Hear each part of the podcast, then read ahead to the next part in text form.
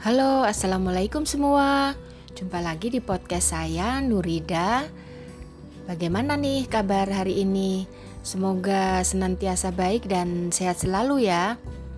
Nah, kali ini saya akan berbagi inspirasi mengenai merubah kelemahan menjadi kekuatanmu.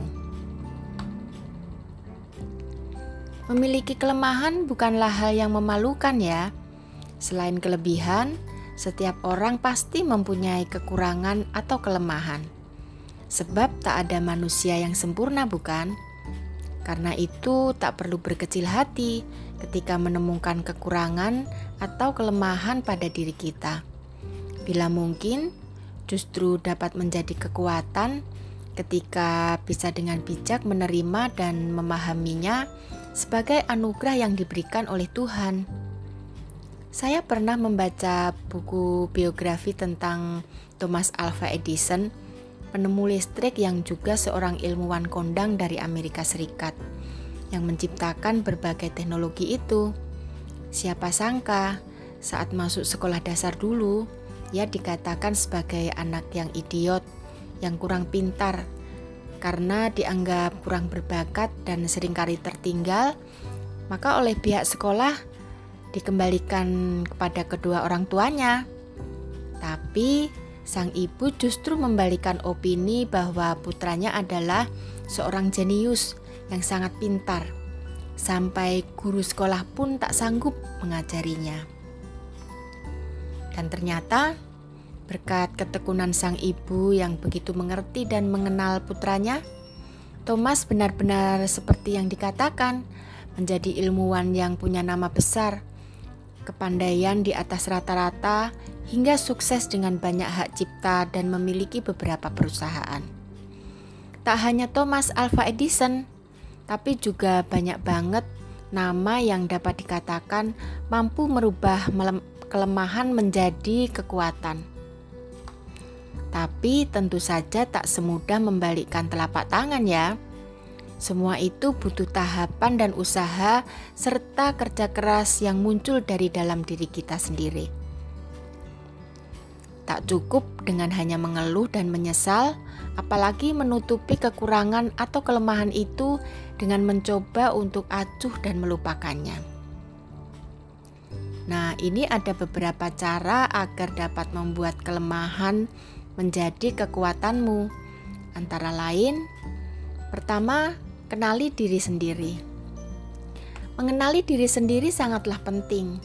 Dengan begitu, kita akan tahu apa saja kelemahan dan kelebihan yang kita miliki. Semacam menjadi introspeksi diri gitu. Kemudian, dapat menyadari apa yang sebaiknya dilakukan untuk semua kekurangan dan kelemahan yang kita punyai. Ini bisa ditanyakan pada diri kita sendiri. Secara jujur, mencoba berkaca bagaimana sebenarnya diri kita ini. Apa saja yang kita sukai dan yang tidak kita sukai. Seperti soal kegiatan, pekerjaan, atau dalam berteman. Apakah ada hal yang membuat teman merasa tidak nyaman? Seperti dianggap kurang pintar lah, tak pandai bergaul lah, dan lebih pendiam, atau hal lain yang membuat kita jadi merasa kurang percaya diri. Yang kedua, terima apa adanya. Setelah menyadari apa yang menjadi kekurangan atau kelemahan yang kita miliki, terima itu sebagai hal yang bisa diperbaiki. Bila itu tidak mungkin, maka tak perlu dipikirkan apalagi disesali. Tapi anggap saja sebagai anugerah yang patut disyukuri dan pasti ada hikmah di baliknya. Kemudian cari solusi yang terbaik. Bagaimana mengatasi kekurangan atau kelemahan menjadi hal yang istimewa sehingga akan memberikan manfaat bagi kita. Yati pesek misalnya. Kondisi kekurangan dengan hidung pesek yang ia miliki justru menjadi brand atau trademark yang dapat dikenal di belakang namanya. Atau kondisi miskin yang serba kekurangan yang waktu itu dihadapi oleh Marcel, komunika berambut keriting, bertubuh gempal yang lagi naik daun itu, hingga dapat menjadi sumber ide kreatif yang bisa menjadi konten dan menaikkan namanya. Yang ketiga, teruslah berusaha dan pantang menyerah. Saat kekurangan atau kelemahan belum membuat satu pengakuan yang dapat diperhitungkan, maka teruslah berusaha dan pantang menyerah.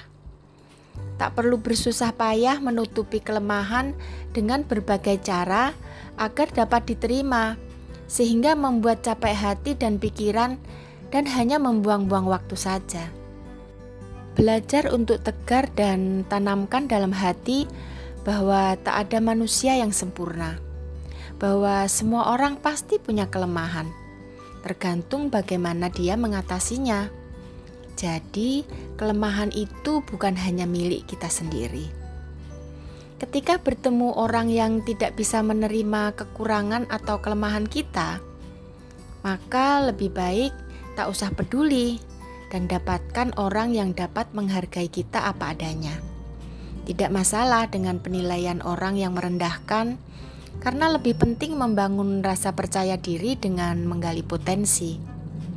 Bila kelemahan itu menyangkut keterampilan atau kepiawaian berkaitan dengan karya dan pekerjaan, sebaiknya kolaborasi agar bisa saling melengkapi dengan yang lain. Tetaplah confidence, membawa diri dengan semua yang kita miliki, baik kelebihan maupun kekurangan atau kelemahan kita. Sebab pemilik kesempurnaan hanyalah Allah Subhanahu wa Ta'ala. Tidak perlu minder, apalagi menarik diri, juga menutup diri dari orang lain karena kekurangan dan kelemahan yang kita miliki. Yakinlah bahwa sebenarnya kelemahan adalah kekuatan yang tersembunyi. Tetap cermat mencari peluang dan teruslah bersyukur dengan apa yang kita miliki ini. Karena bisa jadi orang tak melihat itu sebagai kelemahan, tapi justru kekuatan yang akan memberikan kesuksesan di kemudian hari. Oke, semoga bermanfaat. Jangan lupa follow I G saya et nuridaz.